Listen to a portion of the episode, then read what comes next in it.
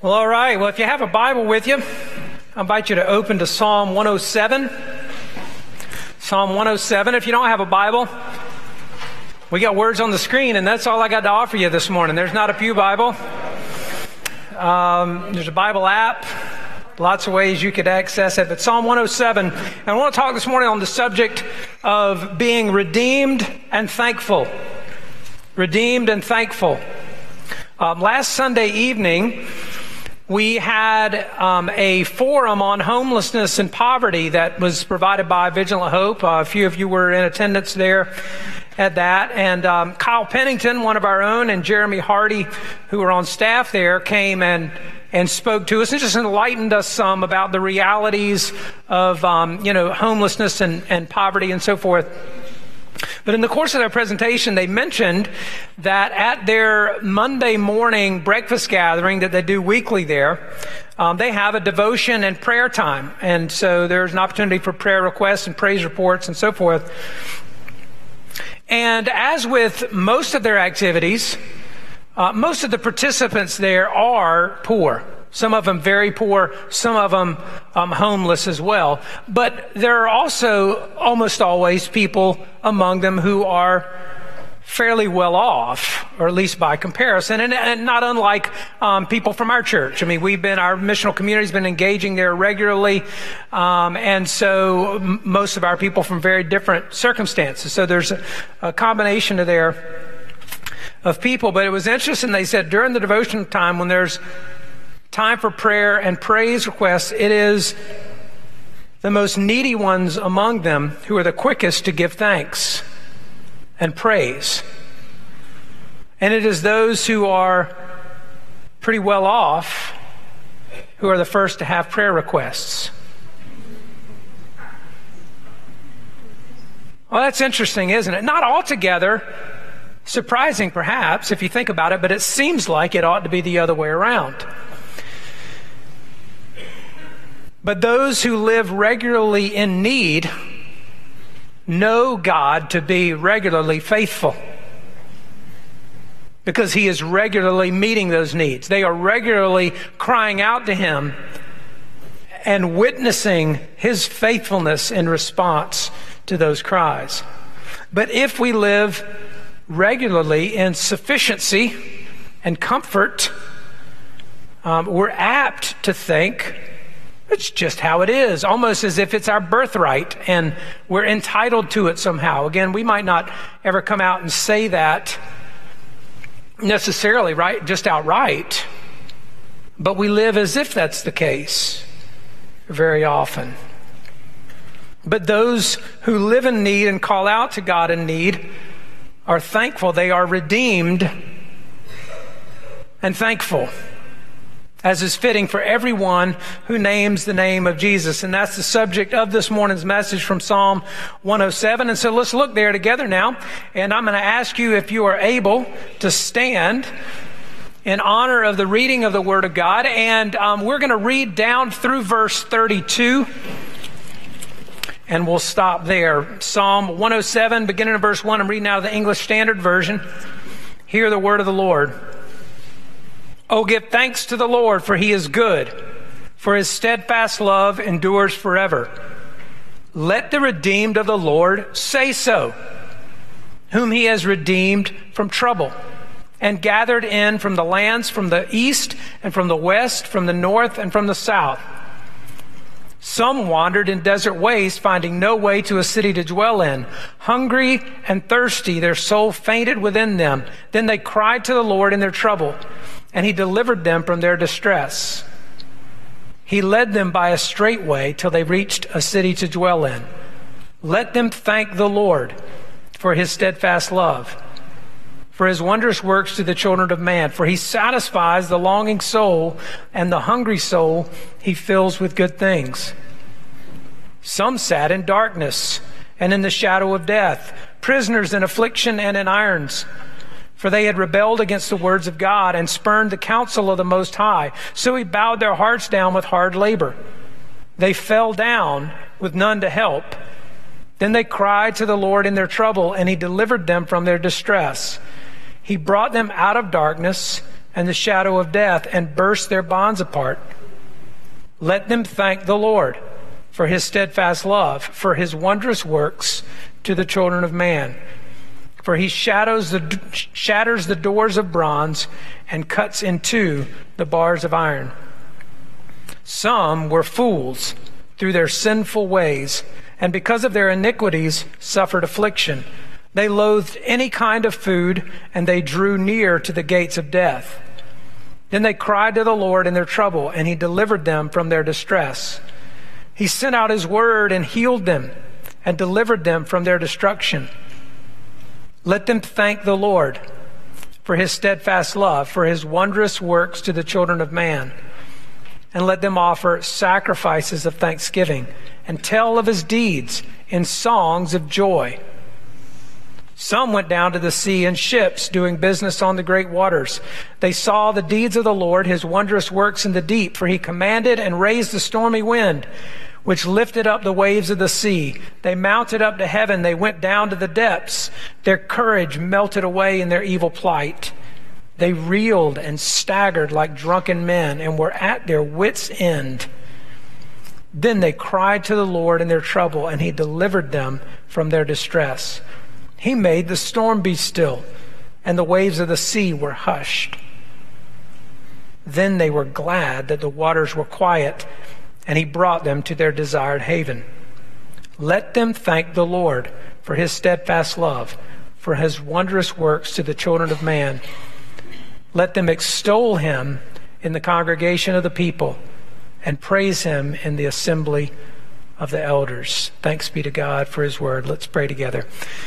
Well, Lord, we indeed thank you. We're um, exhorted by this whole psalm to thank you, Lord, but we begin by thanking you for the revelation you've given us in the scriptures. They are life and truth to us, and we need both today. And we pray that you would give us that, Lord.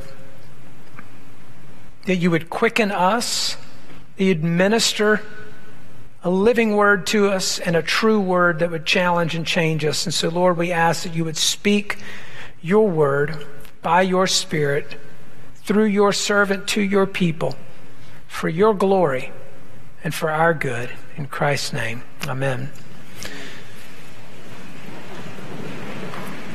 Well, those who have been uh, with us regularly know we've been going through just a short series on the Psalms over the summer and uh, really just kind of looking at a, a sampling of them, um, a dozen or so uh, that, that, that give us little snapshots of different types of psalms. And we're, we're trying to get a little bit of a variety. Um, psalm 107 is a thanksgiving psalm. There are, uh, by my count, 17 uh, psalms out of the 150 that are thanksgiving psalms, predominantly thanksgiving.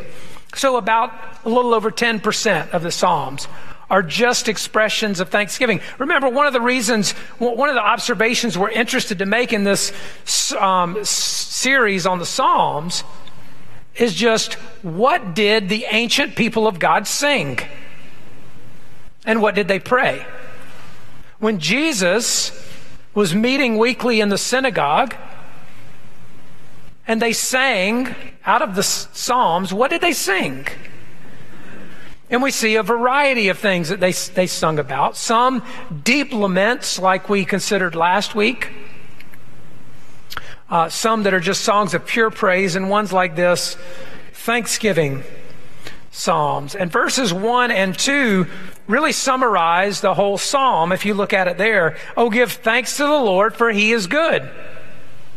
That's reason enough, isn't it? Give thanks to the Lord, for he is good. His steadfast love endures forever. Let the redeemed of the Lord say so, whom he has redeemed from trouble. God is good, so give thanks. If he's redeemed you, say so. That's kind of the bottom line of the message. He has redeemed you from, the ESV says, trouble. If you're reading a different translation, it might read something like, um, redeemed you from the hand of the foe or the hand of the adversary, the hand of the enemy. That's literally uh, how it reads there. He saved us from something.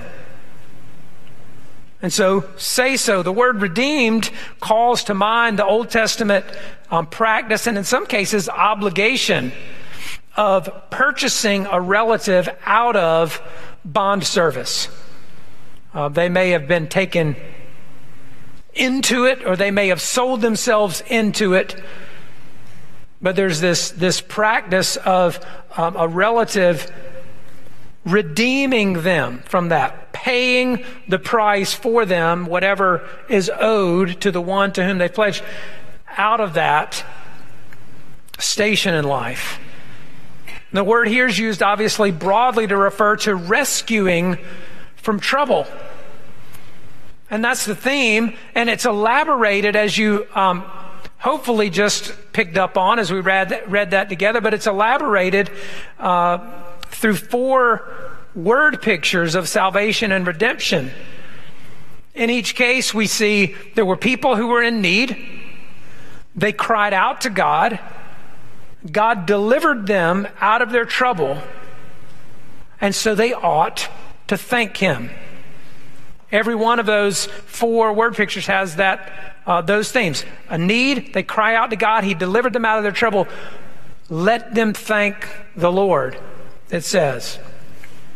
And so, this psalm today deserves a response from everybody here. So, if sometimes you, you hear a sermon and you go, I don't know what to do with that, I don't know what that has to do with me, let me just tell you what this has to do with you. There's a response for you no matter who you are. There's one of two things. You ready? Either cry out to God because you're in need that he describes here. Or thank God because there was a time when you cried out to him in need and he delivered you. S- some of us may qualify for both. You know he's delivered you in the past, you thank him for it, but you're in need now and you need to cry out again. There's a response there uh, from all of us because these, each of these four snapshots depicts us in our past and in our present. We're commanded to give thanks because God has delivered us when we were, number one, lost in wandering. That's one of the first picture we see here. Second, bound through our rebellion. Third, afflicted by sin's consequences. And number four, overwhelmed by life. Lost and wandering, bound through rebellion, afflicted by sin's consequences, and overwhelmed by life. And so we'll take it under those headings. First, looking at those who were lost and wandering. Verse 4 says, Some wandered in desert wastes, finding no way to a city to dwell in. And the verse 7 says, He led them by a straight way till they reached the city to dwell in. So if you were in the midst of a desert wasteland, and you've seen pictures, most of us have probably not visited a desert, some of you may have. But when we, we have a, a picture in our head that we've seen in, uh, on movies and that kind of thing of a desert where it's just sand everywhere, right? There might be a token cactus or something in your, in your picture. But it's just, as far as you can see, just just desert, wasteland. If you are there and lost, how do you decide which direction to go in? To find the, the one city that you know is out there somewhere. How do you, how do you decide what direction to go in? Well, you've got 360 degrees to choose from. Not to mention the half degrees and the quarter degrees.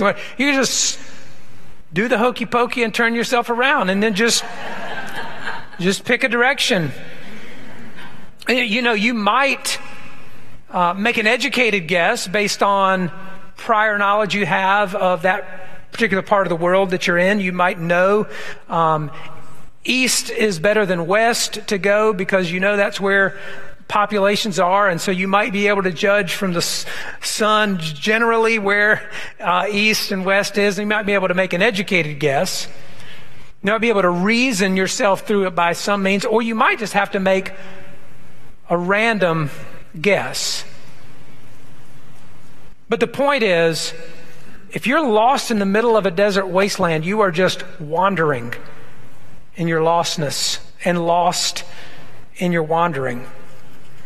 And uh, that describes not only the people of Israel at certain points in time, and we know of in their history literally a desert wandering, right, that they were delivered out of. But it describes really all of humanity. And us as part of humanity at one time or another. That apart from the grace of God in Christ, we're just making our best guess or a random guess about what makes a good life. What, what, what is good and right and true?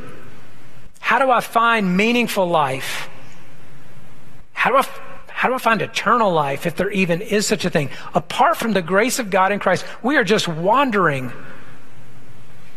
just guessing as human beings about what's good and what's true. We're just lost wanderers. And the, and the, the good news of the gospel is that Jesus came from the city of God, so to speak, to lead us to the city of God. In other words, it says here, we were wandering in the desert, we cried out, and, and he led us on a straight way to the city. If somebody didn't come to the wilderness we're wandering in, somebody who knows where the city is to show us the way to the city, we're left wandering in our lostness. Jesus said of himself, of course, I am the way. And of course, the person who hasn't ever decided to follow him will not find God, will not find eternal life apart from Jesus. He is the way. Um, but you will find it with him. And that invitation is to all who will respond to that. But for those of us who do follow Christ, here's the question Do you remember your wandering vividly enough and often enough to be thankful for it? You see, because, because we can, we can live as heirs with Jesus, of, uh, heirs of, of, of all of the, uh, riches of heaven for long enough that it just seems normal. It's like, you know, living in a house where you always have a meal. You never think about not having a meal. It's one of the reasons the, the poorest people downtown are most thankful because they don't necessarily know where the next meal is coming from. They're thankful for that breakfast. They're not sure where the next one's coming from. If you live with it all the time, though, you begin just to take it for granted. And so it goes with all kinds of things, including the very fact that He led us out of our lostness and wandering in the first place. And we need to just stir that up every once in a while in ourselves.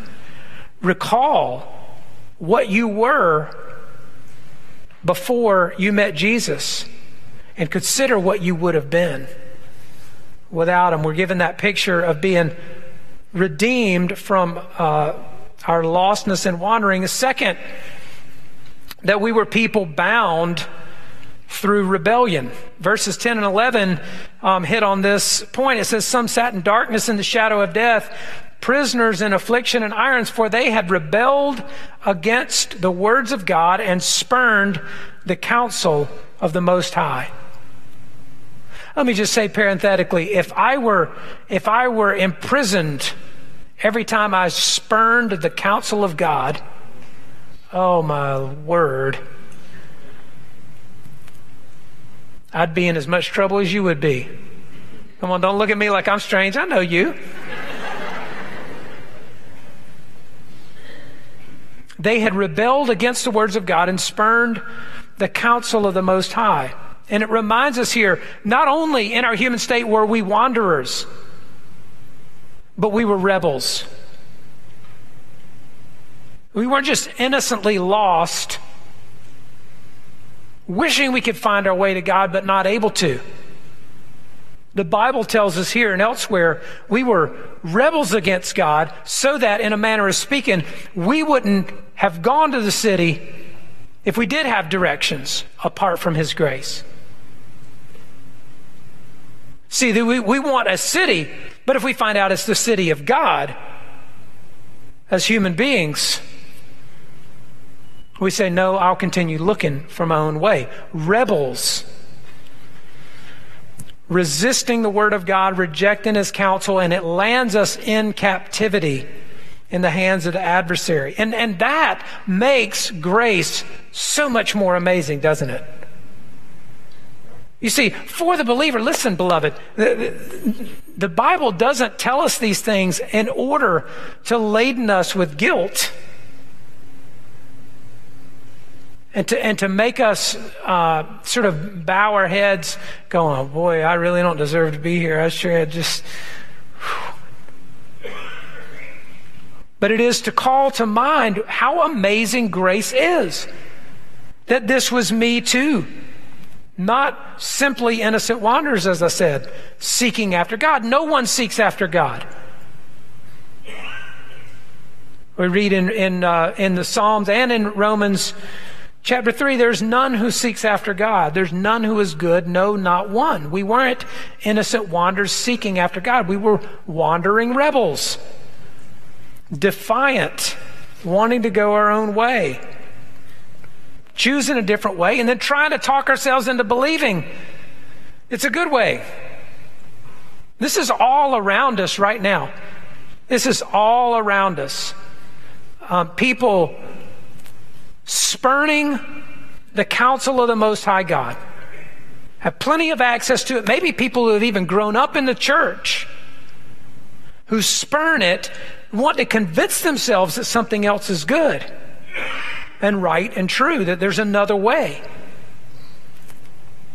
But it's not true, and it landed us in an enemy's prison. It's kind of, it, brings to my mind uh, The Lion, the Witch, and the Wardrobe. If you saw the movie or read the book or whatever, and Edmund, you know, uh, wants to sort of go his own way and uh, find something attractive about the White Witch until he's imprisoned. And so it goes. Our rebellion lands us in captivity. And yet, He, the God against whom we rebelled, He brought us out of darkness. And He burst our bonds apart. Let them thank the Lord. That's good reason to thank the Lord right there. Can you say, Thank you, Lord? Thank you for participating. Okay, so the third picture we get here is people who were afflicted by sin's consequences. Verse 17 says, Some were fools through, sin, through their sinful ways, and because of their iniquities suffered affliction. We know those who have grown up in gospel believing, Bible preaching churches, churches, we know the Romans road, right? We know that all of sin and fall short of the glory of God and the wages of sin is death, etc. The wages of sin is death in a spiritual sense, but some sin has its own natural consequences. And some of us know it all too well, don't we? I mean, there may be people who, because of sinful choices, um, get themselves into dire legal trouble, maybe serving jail or prison time, probation, hefty fines, restraining orders, consequences of sin. Some may engage in patterns of sin that lead to physical injury or harm or, or physical addictions if it's a substance abuse issue. Um, by the way, an addiction doesn't have to be substance abuse. Um, there can be sex and pornography addictions, food addictions, all kinds of things that we use to self medicate, so to speak, that we use to give us some kind of rush that be- can, can become a snare to us. There's a, a consequence to our sins. There can be unwanted pregnancies that result, financial crises, disease, Think of things um, like intravenous drug use, um, you know, causing uh, hepatitis or HIV or things like that. And those are just examples of, of the physical consequences that could be. And you know of others, and maybe there are some you know of in your own personal life that come to mind right now. But that we suffer affliction because of our sins in some cases. And so, have you contemplated recently? Have you ever considered, perhaps, what consequences God may have spared you from that you don't even know about? Like, I mean, if you thought about, you, you know what, and I'm not talking about, again, on a spiritual level, what penalty your sin deserved and that kind of thing, not the, the sort of Sunday school class answers. I'm talking about, you know, the, the, the sin you engaged in could very well have led to different consequences. And you don't even have to imagine it because you can look at a sibling or a friend or the person you used to run with and, and don't know, how am I the only one that didn't end up in prison? Or how am I the one that didn't end up dead?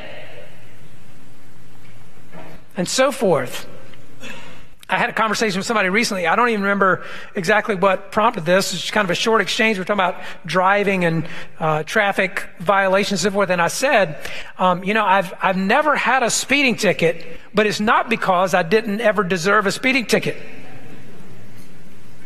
I have plenty of times deserved a speeding ticket. And it was only because there wasn't a, a police officer or a patrolman pointing a radar gun at me at the time or because, um, you know, the, the officer was apparently in a bigger hurry to get to something more important than my speeding because I've passed or, or been passed by an officer while I knew good and well could have seen blue lights. Thank you, Lord. Now, that, so the point is, on, on, on so many levels, on so many levels, we would probably do well not to, not to revisit our sin for the purpose of, of, of living under the guilt and shame of it, but to say, God, you delivered me out of this. What, what could have become of this that didn't? Thank you, Lord, for your grace. We were there.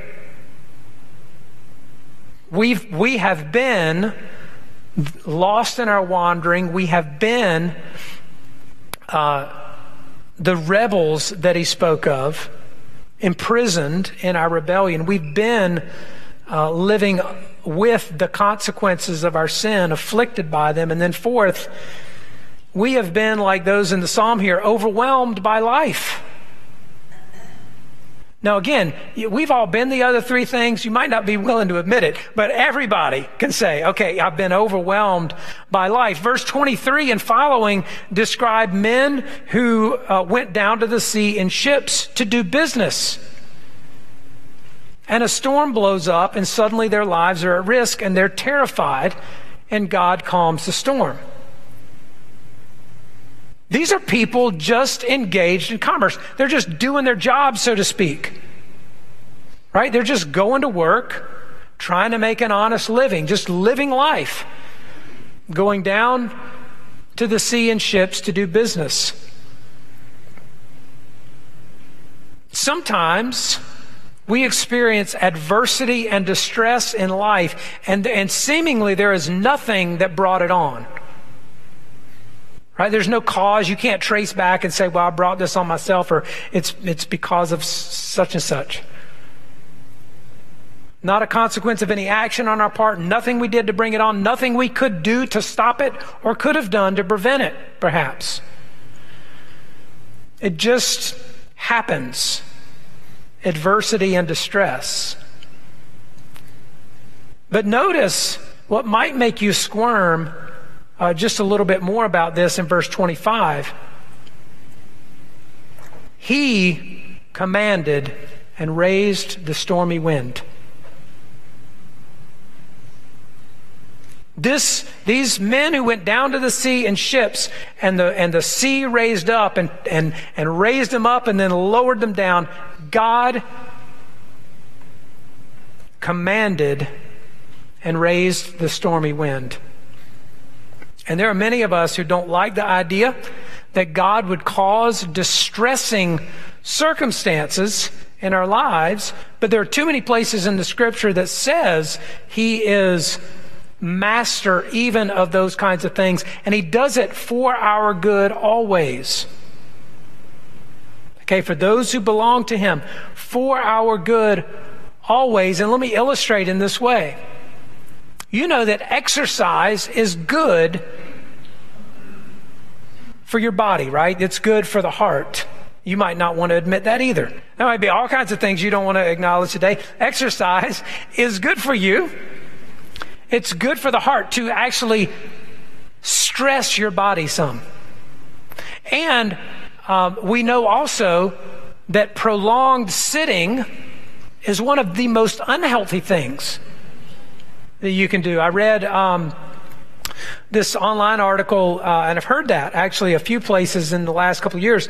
I read this online article at uh, the Mayo Clinic website that said this an analysis of 13 studies of sitting time and activity levels found that those who sat for more than eight hours a day with no physical activity had a risk of dying similar to the risks of dying posed by obesity and smoking. Okay? Those who sit for eight hours or more a day, this study said, an analysis of 13 different studies, said the, the risks associated with sitting for that long are similar to the risks of obesity and smoking. I don't know if that's good news or bad to you. Um, it says, however, unlike some other studies, this analysis of data from more than 1 million people found that 60 to 75 minutes of moderately intense physical activity a day countered the effects of too much sitting. Now, I'm, I'm, I'm offering this by way of, an, of a helpful analogy, I hope. That the implication is that too much rest and comfort is bad for you.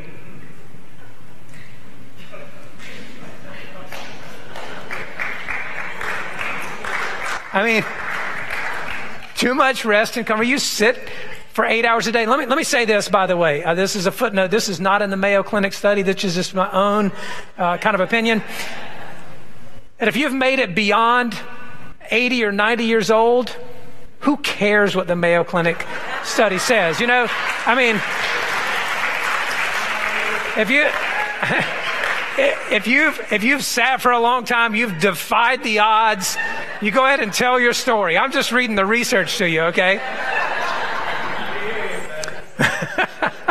but but too much rest and comfort is is not good for you. And something something similar is true on a spiritual level. That we grow from periods of distress not from comfort um, and rest constantly. The way that the way that we grow is exercising faith, exercising trust, laying under the weight of something that we can't bear, and then we say, God, I need a spot. If you know that phrase in weightlifting. Get this weight off of me, Lord. But we grow from periods of distress, not, not just from periods of comfort. And sometimes we need our courage and our self confidence and our self sufficiency to be melted, as it, as it uses the language here in, in this passage. We need it to be melted away in order for us really to trust God at a deeper level and really to, to know, to come to know Him more personally and love Him more dearly. We need for Him to remind us once again how good He is. How good He is to me personally, not just abstractly, but how good He is to me. We need to be reminded of that, to know what we truly value and so forth. And one of the fruits of those experiences, like the others, is that we recover a sense of gratitude. Thanksgiving to God. He is good. Give thanks to him. Let the redeemed of the Lord say so. And we might do well to consider, by the way, as I conclude here, it really just about all of these word pictures were given, all of these kinds of circumstances can be explained by the unbeliever or by the um, ungrateful believer, perhaps, can be explained in other ways besides thanking God. Another way of saying that is God's role in these deliverances, people can explain by other means if you think about it. So, I was lost. I was lost wandering in the desert. I just had a hunch. I need to go this way. Found my way to the city. Boy, this lost party sure is lucky I was with them. Or we could say about any of these other circumstances uh, in imprisoned, uh, suffering consequences of our, I just got lucky. Or we fought hard through this storm. We rode it out until the, the weather turned in our favor. The point is, we can usually, any, any person can offer some other explanation, and we're guilty of doing it probably more often than we realize. That even if not consciously, we just assume there's some other explanation rather than God deserves for me to thank Him because He's delivered me out of trouble time and time again. And so we need to consciously and deliberately stir that up inside of ourselves. We have a lot to be thankful for, and not the things that very often we default to thanking Him for. Thank you, Lord, for the stuff you've given me and for good things. Lord, please give me more stuff. That's our, that's our prayer outline usually. But to stir up in our, in our memories the once upon a time when I was lost in my wandering, when I was imprisoned as a rebel against God, when I suffered the consequences of my own sin, or even when I was just overwhelmed by life that just happened to me, even at the sovereign hand of God for my good always. Thank you, Lord. Thank you, Lord. Give thanks to the Lord, for he is good. Let the redeemed of the Lord say so. Can we say together one more time? Thank you, Lord. Thank you, Lord. Okay, let's pray together. Well, Lord, we do thank you. You are good. Your mercy endures forever. Your steadfast love. And we do know, Lord, we do know that that has been true and continues to be true. So, Lord, call to our mind all the ways we need to be reminded of your great provision for us, your faithfulness to us. Lord, and I pray for those who maybe this morning are wandering or may be ensnared by their own sin in some way. They may be living in rebellion and, and beginning to realize the pains that come from that. Oh Lord, those who may just be doing the things that life and responsible living require of them, and a storm has blown up in their lives. Lord, for those who need to cry out to you, Lord, would you hear their cries and deliver them out of their distress, that they too might have a word in their mouth to thank you for. Lord, you are our God. We are your people because you have set your love upon us. We pray you'd be glorified in our lives. And Lord, would you minister uh, this truth to each of us as we leave here and as we have need. In Jesus' name, amen.